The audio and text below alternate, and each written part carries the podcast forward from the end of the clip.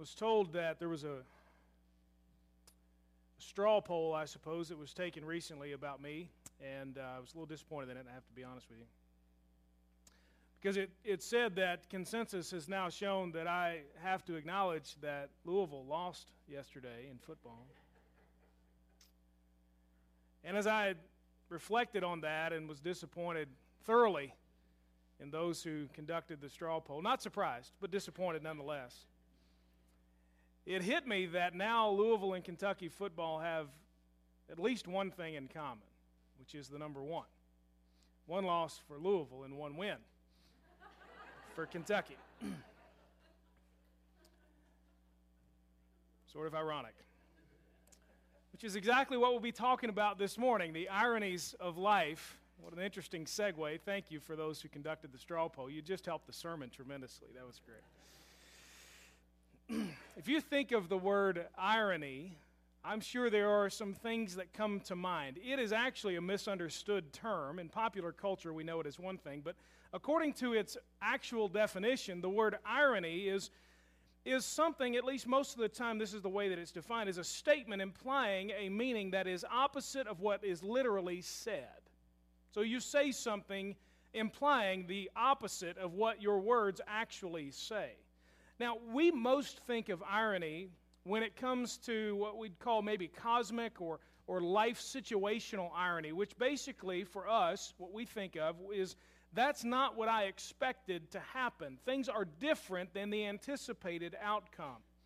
What was expected, even overwhelmingly expected, is totally different. There's something weird about that. There can also be some humorous forms of irony. I, I've asked Daniel if he'll pull up a couple of different things for me uh, I came across some signs this week that I thought were kind of ironic, or at least we could think that they are. They're sort of humorous. Pull up the first one there. Uh, this is at a local Starbucks. If you need assistance uh, accessing our internet, please visit our website. if you think about that, it doesn't make a whole lot of sense. If you can't get on the internet, how do you visit the website? But apparently, that person uh, on duty that day was at the low end of the totem pole on the pay scale. So, uh, anyway, and then the, the next one I, I, think is, is pretty good as well. Maybe you've seen something like this as you drive around. Uh, there's a stop sign, but it says no stopping anytime. What do you do? You break the law either way you go. There's no, it's a no win situation for you right there. You cannot stop there, but you're compelled to stop there. And then my favorite that I came across this week, uh, by far, uh, this, is, this is just great. Um, the, the next one psychic fair canceled due to unforeseen circumstances.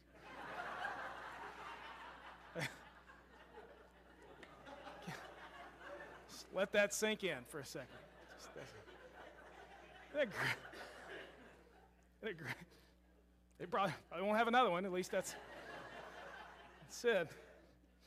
But you know, just uh, those things are, are kind of funny. They're sort of ironic. We would we would say they, they, they, they there's something kind of funny about that. I want to I want to talk to us today based upon the scripture about some things that are, that are ironic in our lives, some, uh, some things that aren't quite what we expect them to be. It's sort of weird, a little different than what you would think. The ironies of life is what we'll talk about this morning, and how do we deal with those? Because we all face them. If you've got your Bible handy, please turn with me to Ecclesiastes chapter 9. If you've been with us over the last several weeks, uh, by now you hopefully have uh, some familiarity with the book of Ecclesiastes. And if not, please don't let that stop you from turning with us. I hope you brought a copy of the Bible with you. If you don't have one, let me know. We'd be happy to get one for you on behalf of the church. Ecclesiastes is right after the book of Proverbs, which is really toward the middle of the Bible. So if you turn to the middle and you kind of you can get close, but we're going to be in Ecclesiastes chapter 9. The end of chapter 9 and the very beginning of chapter 10 is what we'll look at this morning. Ecclesiastes, of course, is a book that we've found so far, I think, to be extremely practical very relevant to our lives today, but a little bit weird in some cases. It seems that the, the primary teacher in this book is fixated upon death. He can't get it out of his mind that we're all going to die, that, that ultimately most of the stuff that we pursue in life is meaningless because we'll die and be forgotten, and that's it. Now, we understand that the, the author of the book constructs these quotes from this teacher or preacher in such a way that, that we have to come face to face with what would it be like to operate and to live as if God did not exist, as if this life were all that there is. And so we have to come face to face with that. And then in the end, of course, as we'll see in a few weeks, he draws us back to the fact that God is there, that this life is not all there is, and that in this life we must fear and trust God in order to navigate it successfully. So this morning, uh, we'll pick up on another passage that's dealing with the stark reality that life is short and that we as humans, we have, we have some limitations. There are some ironies in life. So look with me in uh, chapter 9, verse 11.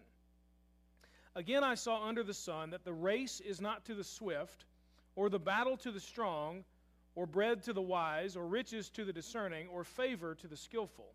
Rather, time and chance happen to all of them. For man certainly does not know his time like a fish caught in a cruel net, like, or like birds caught in a trap, so people are trapped in an evil time as it suddenly falls on them. I have observed that this also is wisdom under the sun, and it is significant to me. There was a small city with a few men in it. A great king came against it, surrounded it, and built very large siege works against it. Now a poor wise man was found in the city, and he delivered the city by his wisdom. Yet no one remembered that poor man. And I said, Wisdom is better than strength, but the wisdom of the poor man is despised, and his words are not heeded. The calm words of the wise are heeded more than the shouts of a ruler over fools. Wisdom is better than weapons of war, but one sinner can destroy much good. And then, chapter 10, verse 1. Dead flies make a perfumer's oil ferment and stink. So a little folly outweighs wisdom and honor you see at the very beginning of this some things that don't turn out the way you expect them to. You look back in chapter 9, verse 11, you see several different examples of things that, well, you think this is the way it should go, but it doesn't turn out that way. In fact, what he says is the race is not to the swift, it's not always the fastest runner who wins the race. Now, you've probably seen that before. You've probably seen a, a, a team or a person competing in some event and somehow, even though they're the most skilled and the most talented, they don't win at all. You've seen that over and over in sports competitions and so on. Then he says the battle is not to the strong. Not always is it that the, the, the side with the most firepower wins. Sometimes it's the good cause that wins. And we've seen that through history. And he says not, not only that, but it's, it's not always that bread and riches go to those who are the smartest or most prepared we know people that uh, aren't necessarily the smartest people in the world, not necessarily the most prepared. They just happen to be in the right place at the right time and they strike it rich. They just have opportunities come their way, and for whatever reason, on that day, they take advantage of it. And that's just the way that it is. Some of you may be watching the series that concludes this evening on the History Channel called The Men Who Built America. Now, those guys are pretty sharp Vanderbilt, and Rockefeller, and Carnegie, and J.P. Morgan, Henry Ford. These guys are they're pretty sharp.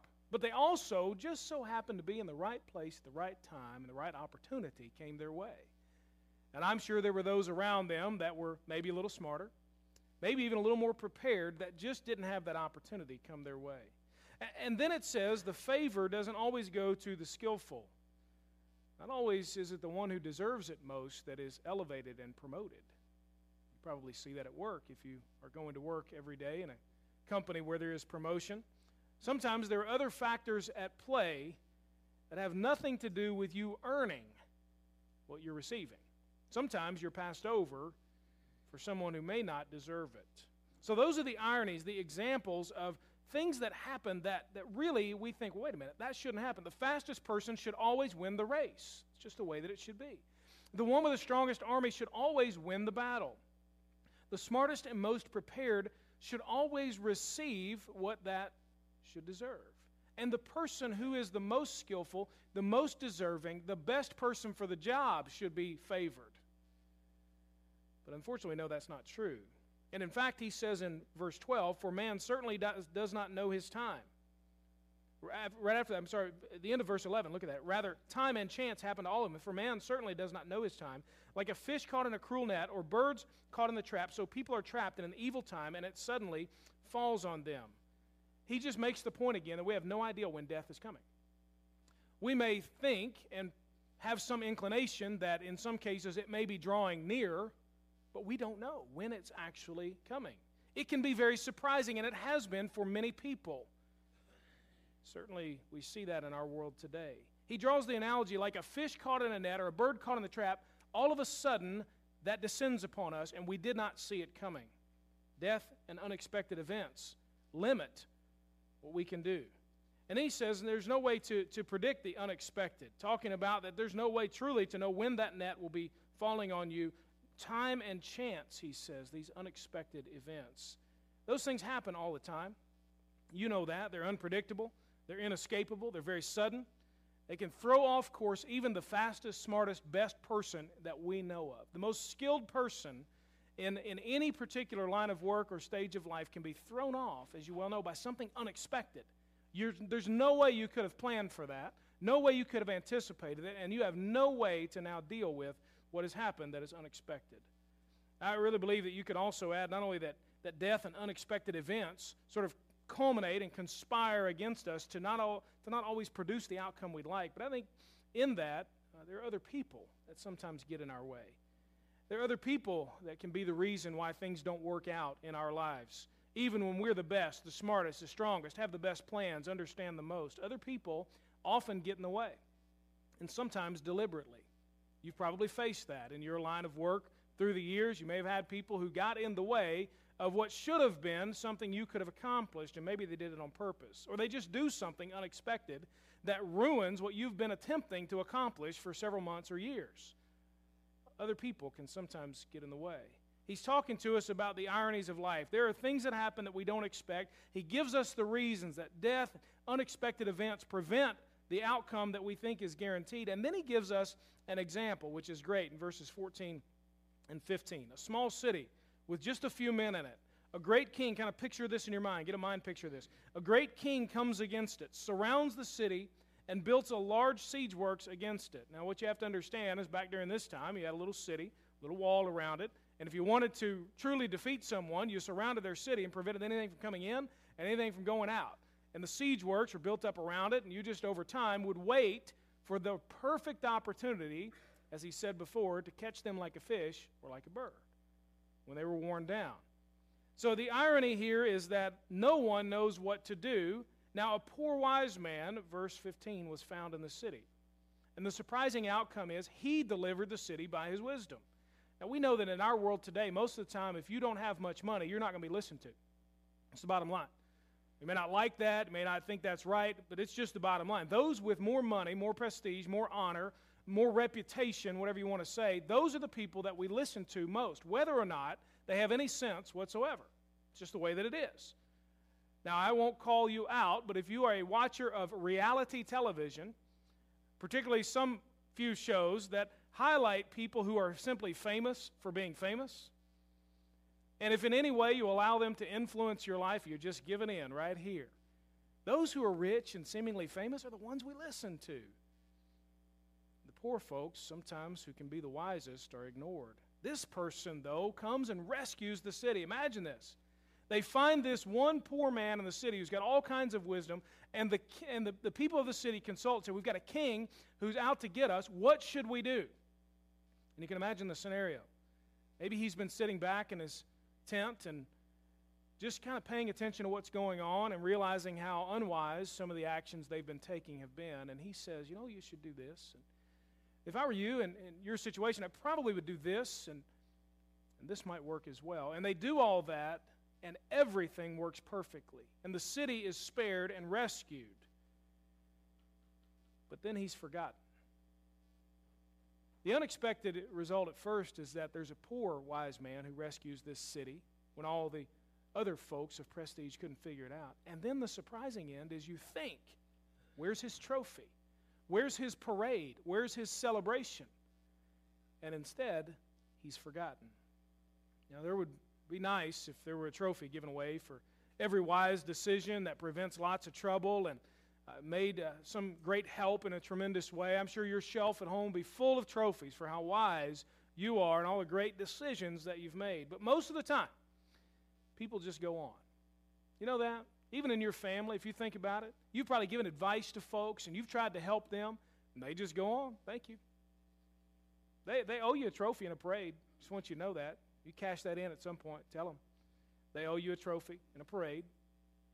Most of the time, they just go on. They forget who the MVP of the whole ordeal was, and that was you. You were the MVP. The person who steps up the most when it's most important and most needed is often the first person to be forgotten. I looked up uh, some World Series MVPs, baseball World Series MVPs. Now, you, you probably recognize uh, some of these, particularly those who grew up uh, and, and were baseball watchers uh, in an era of maybe the 50s, 60s, and 70s. Some of these Baseball World Series MVPs wound up going to the Hall of Fame. Here are some of the Hall of Fame members who were also at one point a World Series MVP Whitey Ford, Sandy Koufax, Bob Gibson, Frank Robinson, Brooks Robinson, Roberto Clemente, Reggie Jackson, Rollie Fingers, Johnny Bench, Willie Stargell, Mike Schmidt, Paul Molitor. Names that, if you have any reference whatsoever on baseball back during that time, you probably recognize at least one or two of those. But many names are forgotten. These are also World Series MVPs Johnny Podres, Lew Burdette, Bob Turley, Larry Sherry. I mean, They may sound like people that live down the street from you. Gene Tenace, Steve Yeager, Ray Knight, Jose Rijo, Scott Brosius, Jermaine Dye, and for you Cardinal fans, David Eckstein. Little David Eckstein was a World Series MVP. How many people outside the St. Louis Cardinal family remember David Eckstein? Probably not too many. But it just proves that even in something like that, that it's not, not everyone who has great value is always recognized and remembered or celebrated forever. Now, that may not seem fair to you. You may say, well, the fastest, strongest, smartest, most prepared, hardest working, most productive worker, that person should be the one who advances, is recognized, who always wins. But reality shows us that that doesn't happen. There, there may be something more to the situation than meets the eye. Now, you can, can view that as very unfair. You can get extremely angry about it. Or you can realize that there is something better Something better than being the fastest and the strongest and the smartest and so on. Ultimately, the, the truth is that things don't go the way that we want or expect them to go. Things don't always go according to plan. Those are the ironies of life. That's the first part of what he's showing to us. Now, what we think quite often that we need in the midst of facing those ironies is exactly what won't solve the problem. If you find that you say, Well, I've lost the race, so to speak, I just need to get faster, well, then the same axiom is true that the race isn't always to the swift. You may think that you just need more strength. Well, I just, I just need to work harder. I need to get better at what I'm doing. Or maybe I need more education or more information. I didn't know enough. We have more access to information and education than ever before, so you can get it. Or maybe you just need to get better people around you, have more authority, or whatever it may be in your situation. But none of these, even if you have more of them than anything else, can stop the realities that the teacher calls time and chance. You can be the smartest, fastest, and you can get better at all those things. You can be the most prepared. You can have all that you need, but you cannot stop what the author calls time and chance. Death and unexpected events are going to happen. And you can't stop those just because of how good you are at navigating life. So, what we need is not more speed and more strength and more smarts and more information and better people around us. What we really need, what, what the great ironies of life require, is great wisdom. What, instead of just more speed and strength and education and information, the ironies of life demand and require great wisdom. I want to show this to you as the teacher kind of holds it out for us. Look at verse 16. He said, Wisdom is what? Better than strength. He's already talked about strength, you don't always win the battle, and so on. But he does, he does admit that the wisdom of the poor man is despised and his words are not often heeded. Now, but that doesn't mean that wisdom is not better. He says wisdom is better than strength. Look at verse 17. The calm words of the wise are heeded more than the shouts of a ruler over fools. You kind of picture this. You've got the ruler and the mob and he's trying to tell them what to do and just screaming at them, and they're screaming back. And the one little wise man walks up to him and says, Hey, uh, can I have a minute? And they go over into a quiet room and begins to talk and just very calmly present the case for what he thinks ought to happen. And the king begins to ponder it and realizes that in, in calmness, in sanity, this man has presented to him something that is much better than trying to rally the mob and get everybody convinced of the idea. So he says that those kinds of words are heeded. They're listened to, they're followed more than the shouts. And then he says, verse 18 Wisdom is better than weapons of war. Goes back to the poor wise man in his city, surrounded by this incredible army and great king. Wisdom outwits those people, and they are delivered. You realize that through the wisdom literature of the Bible, if you take Job, Psalms, Proverbs, and Ecclesiastes, and maybe include a little bit of Song of Solomon, the hero of, of the, the wisdom literature, all, that thing, all those books combined, is the person who lives by true godly wisdom that comes from Scripture. The hero is not the fastest or the strongest or the smartest. It's the fool in the wisdom literature that lives by wisdom that comes from himself. It says, Do you see a man wise in his own eyes? There's more hope for a fool than for him, the Bible says or any other source but God and His Word. You living by your own wisdom, the Bible says you're a fool. You live by God's wisdom, no matter how rich or poor you are, you are in line with that hero of the wisdom literature. Now, in today's world, the New Testament shows us that the heroes of our faith are still those who live by God's wisdom, as it's revealed in Scripture. The fools are those who are trying to get wisdom on their own or from some TV talk show or from politicians or entertainers or sports stars or anybody that we think we might learn something from. You won't find God's kind of wisdom from those people most of the time. You'll find it only in the Scripture, and it's only biblical wisdom that will help you navigate the ironies that you'll face in life. So, if it's wisdom that we need, not more strength, not more knowledge, not more speed, whatever, if it's wisdom that we need, what's that wisdom all about? I want to show you what I believe he, he, he gives us here as the essence of biblical wisdom. The first thing that the, the, the essence of biblical wisdom involves is faith. Again, I saw, verse 11, under the sun, that the race is not to the swift, or the battle to the strong, or the bread to the wise, or riches to the discerning, or favor to the skillful. Rather, time and chance happen to all of them. For man certainly does not know his time, like a fish caught in a cruel net or like birds caught in a trap. So people are trapped in an evil time as it suddenly falls on them. What are you going to do in response to that? You can deny that that's true, and then you can get up tomorrow and go about your daily business and realize, you know what, that really is true. You can assume that things like luck and chance really are possible that things are just random, that they don't happen for any particular reason whatsoever, they're not connected to anything or anyone, you can assume that's true. But for the believer in Jesus Christ, there is no such thing as luck or chance. There is no lucky charm, no horoscope, no superstition that you need to be following. Our confidence as believers in Jesus Christ is that God has all of this under control. Absolutely 100% under His control. Even when you're the fastest and you don't win the race. Even when you're the strongest and you lose the battle. Even when you're the smartest and most prepared and you are most deserving and you get passed over. Even then, in the ironies of life, faith is required to trust that even then God is still in control, that even then He can be trusted. And because death may come upon you suddenly, because unexpected events will happen, you need an anchor in life.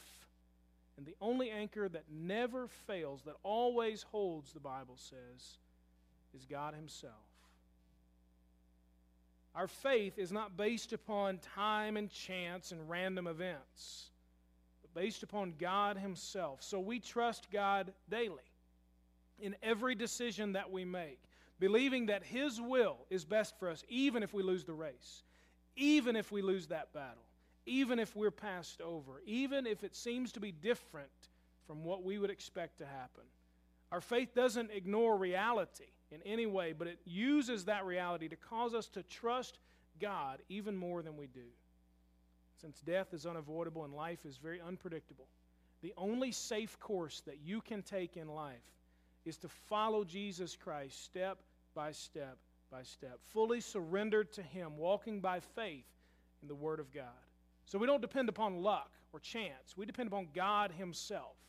We trust God's promises even when there is no explanation, no human rational explanation for what just happened. Even when the race is lost, even when the battle is lost, even when you don't get what you expected. So, living wisely, the essence of biblical wisdom begins with faith in God, who is our Creator and our Savior. It continues with something that may sound a little bit odd, but it continues with anonymity. If you want to have the essence of biblical wisdom, you have to be content and committed to being anonymous if that's what God calls you to. I'll be honest with you, this is difficult because it goes against human nature. We all want to be elevated and recognized and appreciated for what we do and who we are and so on and so forth. But look at verses 13 to 16. I have observed that this also is wisdom under the sun, and is, it is significant to me. There was a small city with a few men in it. A great king came against it, surrounded it, and built large siege works against it. Now, a poor wise man was found in the city, and he delivered the city by his wisdom. Yet no one remembered that poor man. And I said, Wisdom is better than strength, but the wisdom of the poor man is despised, and his words are not heeded. As I said before, it would appear as if this wise man, though he was poor, he deserved some type of honor. But he's forgotten, and things go back to the way they were, just as they were before he rescued the city. This man proved to be the most valuable person in the whole town, and yet no one even remembered who he was. Probably because he's poor, nobody cared about him. Certainly, wealth, as I've mentioned, is impressive to people, but it's often those who are less impressive. Those, unfortunately, are the people who are ignored or forgotten, no matter how valuable they are to a city, a company, an organization, a school, a church, a team, whatever it may be. The poor man is really impressive here, though, if you think about it. Put yourself in his shoes. He's been there in his, in his place where he lives, maybe a tent or a hut or something like that. And watching what's going on in the town. He knows what's happening. He may be poor, but he's, but he's not stupid. And he understands what's going on. And one day they, they come to his door. And they, they tell him, hey, we, we've heard that you have some understanding, that you kind of get things in life, and we wonder if we could talk with you. We've tried all of our other options, and nothing has really worked. And as you can tell, this king with his great army is still surrounding the city, and we're close to caving in. Put yourself in his shoes for just a minute. How would you leverage that situation? If you operate according to human nature, you'll say, okay, that, that's fine. Um, what's in it for me? What, what will be given to me for an exchange of my wisdom? Or he might have said, and this would be very easy to do, he could have said, well, you know, if you didn't care about me before now, why do you care about me when things are going bad? You know, you, you've overlooked me for years, and I've been just as wise then as I am now. Why do you come knocking on my door now? Or he could have said, You know, I got nothing to lose. The city goes down, I'm poor anyway. Who cares? I'll, I'll just try something. But he doesn't do any of that. We have no record of the conversation that takes place, but we certainly don't have a record of the fact that he was offended, he's upset, he's calling on them to now honor him because of how great that he is. He just does his best serves the people, and moves off the scene. Extremely hard to do. Don't, don't miss the, just the concept that this is very difficult to live in anonymity, to just simply do what God has called you to do, whether you are ever recognized for it or not. I realize that for some, you may say, I'm not worried about being recognized. I'm past that stage in life. But there are people here today who are desperate to be recognized for who they are and what they have done. And I'll let you know that is a perfectly human thing to do. And it's only the wisdom of God, knowing that it doesn't matter if you're recognized, as long as God is exalted, it's only the wisdom of God that can help you be anonymous and be okay with it. Some, some here today are fighting that. And you don't maybe even recognize it as that, but you're fighting it.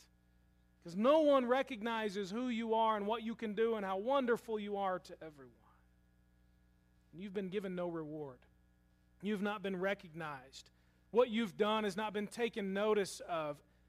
And it's obvious that people just are going to return to their lives and you return to your life, and they don't care really that you just bailed them out big time. They don't care really how valuable you are in their lives.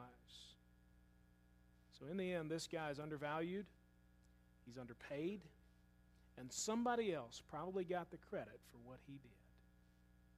Somebody else probably got the raise or the promotion that this guy deserved. Don't think it's just a Bible story. I wonder, would you be okay with that? Would I be okay being this guy? We live in a world that does not reward biblical wisdom. Are you okay?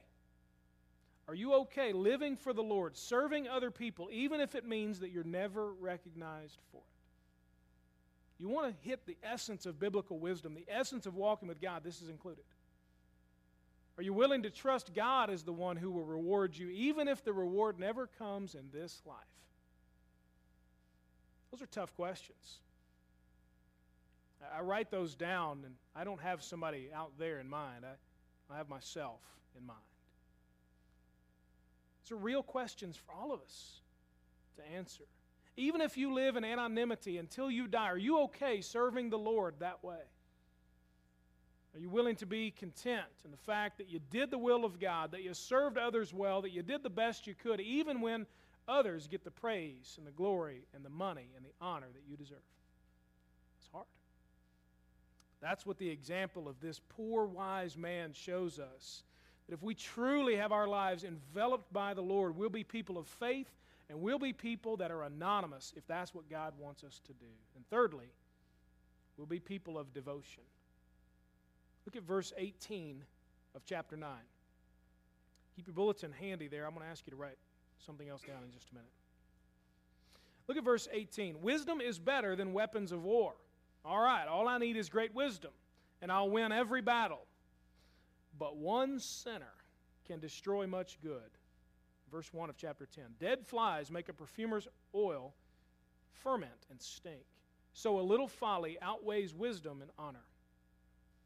It only takes one person to mess everything up for an organization. It only takes one person in the middle of a battle to really mess everything up for the whole army. It only takes, as you well know, one small part of your body that you don't completely understand, your appendix, to cause tremendous pain and require surgery. One small little thing can go wrong, and just the same, it only takes a little foolishness to ruin a lifetime of wisdom. You see that all the time. We saw it this past week with our CIA director, David Petraeus, whose name is now public for all the wrong reasons. You may not have even known who he was. But a man whose reputation was built for so many years, and I'm sure he'd tell you the same thing. Because of a little foolishness that he allowed into his life that led him into sin, he is now disgraced as a person, not through his career, but as a person. How sad. But the Bible says, Take heed lest you also fall. I don't hold him up to tear him down. I hold him up as an example to say it can happen to anyone, regardless of how fast, how strong, how smart you may be. A little foolishness will ruin a lifetime of wisdom, it unravels quickly. So, the essence of biblical wisdom is found and, and founded upon a complete devotion to Jesus, a life completely surrendered to Him, where you say, I will root out all foolishness. I'll get rid of it all because I know it can tear me down. The essence of biblical wisdom, which is required to navigate the ironies of life, is found in faith, trusting that God has it all under control. Found in anonymity, knowing that I'll just serve the Lord no matter what, even if I'm forgotten. And found in devotion, there will be no foolishness, no sin that I allow to take hold in my life. Our faith, that I just referenced, is not strengthened because of us. Our contentment with being anonymous isn't, isn't from our own human nature. And our devotion isn't to a cause, but it's to a person, to Jesus Christ Himself.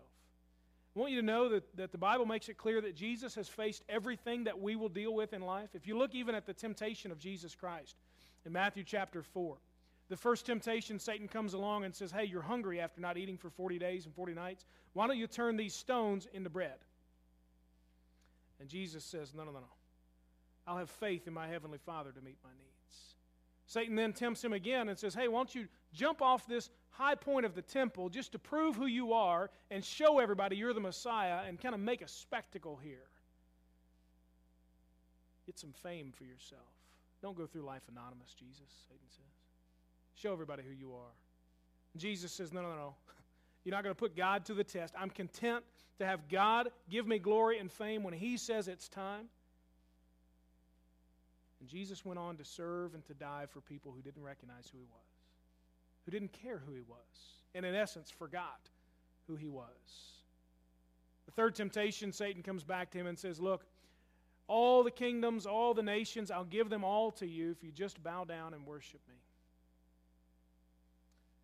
The ironic part of that is those things already belong to Jesus. They were rightfully his, the nations, the kingdoms.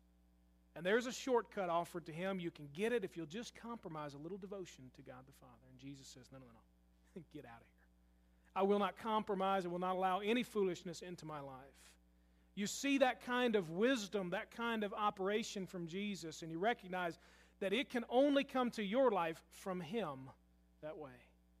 So, those who need wisdom this morning must pursue Jesus for it. It's only in being transformed by His death, by His resurrection, that true faith can come into your life, that you can be content with anonymity, that you can avoid the sinful foolishness that can destroy you. So, this week, here's what I want you to write down three things according to those three that you see on the screen. you will encounter, all right, you will encounter something this week that was unexpected. Something that is sort of an irony in your life. The outcome does not match what you predicted. So you will need wisdom. Let me make it four things. First of all, pray for wisdom. And I mean that. God, give if you don't give me anything else, give me wisdom. What did Solomon ask for when the Lord offered him anything he could have? He said, God, give me wisdom. So pray for wisdom. And in praying for wisdom, commit to trust and have faith in the Lord, even when things don't go your way, when it's unfair, when it's unexpected. Pray for wisdom, commit to faith, serve wherever you are and whoever you're around with nothing expected in return. You may get up and go to work tomorrow or be in your home tomorrow or be around friends and family this week. I don't know. Serve wherever you are and serve whomever you're around with nothing expected in return. You say, Well, I do that. I'm not expecting them to do anything for me. Serve with nothing expected in return from them or from God. That's tough. And then finally, remove or avoid or run from, whatever you want to write down, even the small amount, smallest amount of foolishness in your life. Remove it, avoid it, run from it, whatever you have to do. Get rid of the foolishness in your life. And you say, Oh, I'm not a fool. I'm not calling you a fool. but we all have our things, our places, our people, our stuff, whatever it may be, that can lead us into foolishness, which will lead us into sin. So cut those things out of your life. Well, hold on a second. I work with that person. How can I cut them out of my life? You know exactly what I'm talking about how to be influenced and how not to. You may say that there's, there's something you just can't avoid. Well, maybe that's the case, but you don't have to allow yourself, if you're based upon wisdom and upon faith, to be influenced by those things. Let's pray together.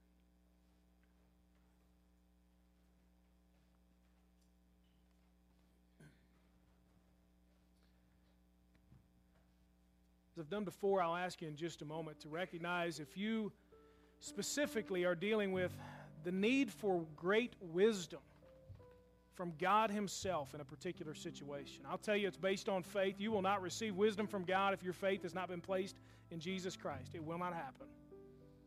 There is no wisdom apart from Him. So it begins with faith in Jesus Christ. Maybe this morning you say, I, I desperately need wisdom. Things are not the way that I would like them to be or the way I think they should be, and I don't know how to deal with what I'm going through. Yes, I want God to increase my faith. Yes, I want to be okay with being anonymous, never even known if that's what God wants. And yes, I want to be absolutely devoted to Him. I need wisdom. I don't want to embarrass you in any way, but as I've done before, I think it's important for you to recognize and have someone pray for you. With the heads bowed and eyes closed of those who are here, if that's you and you say, please, please pray for God to help me, to give me wisdom as I place my faith in Him? Won't you just look up this way, lift a hand if you want to, and I'll, I'll pray for you.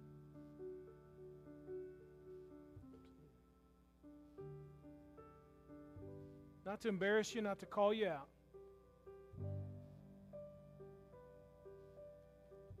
Church, I want you to know there are lots of folks here that are just like you.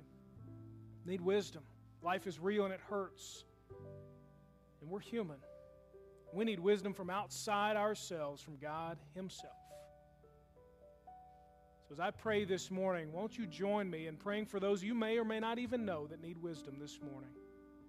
And let's, as a church, seek God Himself for the things we need to get through the ironies of life. Heavenly Father, we, we are so limited. Words can't even describe how incredible you are compared to us. We recognize our own shortcomings and our own limitations. We recognize the failure of our own wisdom. We come to you this morning in faith. Believing, as your word says, that those who need wisdom should ask of God and you will give it freely without any hesitation. So, in faith, Lord, we ask for your wisdom. For those who have lifted a hand or lifted their eyes this morning, we pray especially for the wisdom that they need to be so practical in their lives, to lift their spirits, to help them to be okay with what they'll face tomorrow, to make decisions, to operate in a godly manner wherever they go. I pray you give them wisdom specifically for what they need. Pray, Lord, that as a church we would seek your wisdom above any human wisdom that we can trust. We would seek your wisdom and your word for the direction of this church, for the direction of this community, and for our lives as individuals. We thank you, Lord, that you have promised to give us wisdom when we ask for it. We thank you that there is no source of wisdom apart from you. We only have to go to one place. So we come to you in faith. Thank you. Pray, Lord, that we would help, that you would help us now to implement the wisdom that you give, to seek it out through Jesus Christ and through your word, to do what you've asked us to do. We pray in Jesus' name.